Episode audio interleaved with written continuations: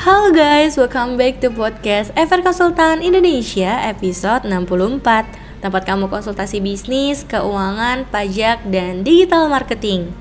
Bersama saya Mutia Neta, di episode kali ini saya akan menemani kalian nih dalam beberapa menit ke depan yang pastinya dengan topik yang seru dan membangun buat kaum milenial dan para pembisnis pastinya. Are ready to be a billionaire at a young age? Pastiin kamu dengerin sampai selesai ya ada beberapa jenis traffic dalam bisnis yang bisa kamu pelajari. Nah, kalau misalnya kamu ingin menjadi marketer atau sudah menjadi seorang marketer sehingga kamu bisa mendongkrak perkembangan sebuah traffic website, perusahaan atau toko online. Mengapa bisa demikian?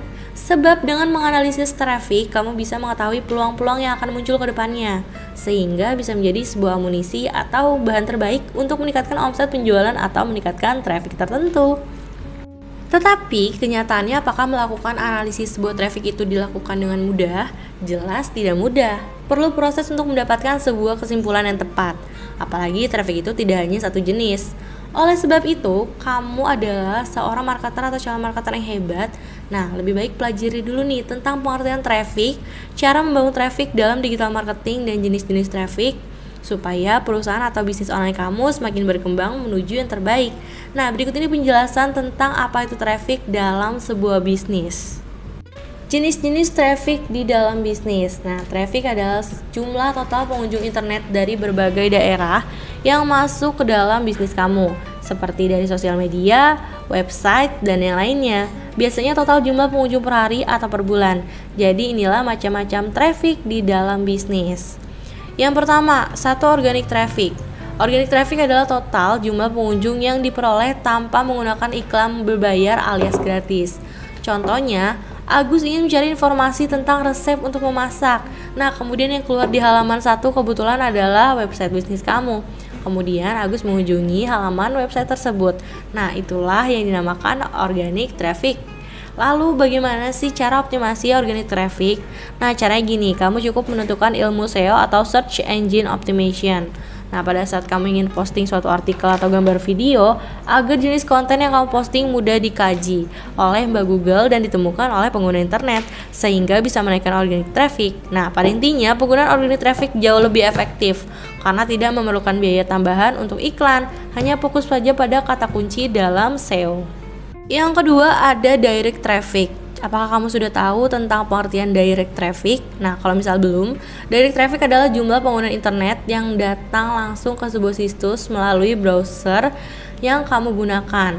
Nah, jenis traffic ini bisa kamu dapatkan jika nama situs kamu sudah terkenal atau mudah diingat oleh pengguna internet.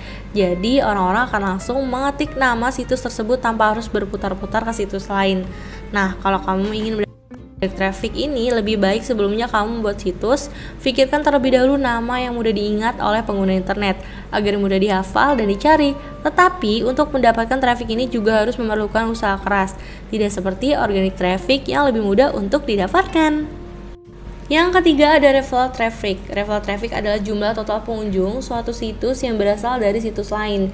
Jadi, kalau misalnya seperti kamu mempunyai sebuah karyawan yang berfungsi untuk mengarahkan calon pengunjung untuk berkunjung ke situs bisnis kamu. Referral traffic bisa kamu dapatkan dengan membuat beberapa situs yang berfungsi untuk mendukung situs utama atau bisa disebut dengan backlink sehingga jenis traffic ini nantinya akan jauh lebih efektif dalam mengembangkan sebuah situs bisnis online.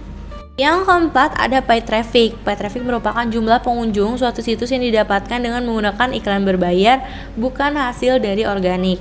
Pasti kamu sudah sering kan melihat beberapa iklan di halaman Google. Biasanya iklan terletak di area pojok sekitar judul. Cara mudah untuk mendapatkan pada traffic ini adalah dengan cara menggunakan jasa layanan Google Ads. Dan yang terakhir ada social traffic. Jadi social traffic adalah jumlah pengunjung yang berasal dari media sosial. Paham kan? Jadi gini, semisal kamu posting sebuah gambar edukasi di Instagram. Setelah itu di dalam caption kamu mencantumkan link ke sebuah situs bisnis online. Anggap aja media sosial ini sebagai jembatan untuk menuju ke situs perusahaan online. Social traffic ini bisa didapatkan dengan mudah jika sebuah akun media sosial memiliki followers dan interaksi yang bagus. Nah, cukup sekian ya podcast tentang apa itu traffic dalam bisnis. Semoga informasi ini bermanfaat dan dapat membantu kamu dalam menganalisis sebuah traffic dalam bisnis. Jadi gimana nih pembahasan kali ini? Thanks banget ya buat para Gen Z ya udah dengerin sampai akhir di episode 64 mengenai gimana sih cara mendongkrak traffic dalam bisnis dan jenis-jenis trafficnya. Untuk mendapatkan lebih banyak tips dan trik tentang bisnis, keuangan, pajak, dan digital marketing, kalian pantau terus ya podcast FR Konsultan Indonesia dan tunggu update-annya di Instagram at FR Konsultan Indonesia Oh iya, kalian juga bisa konsultasi gratis loh selama 20 menit pertama dengan menghubungi nomor 0813 8228 9991 atau mengunjungi website kami di frkonsultanindonesia.com.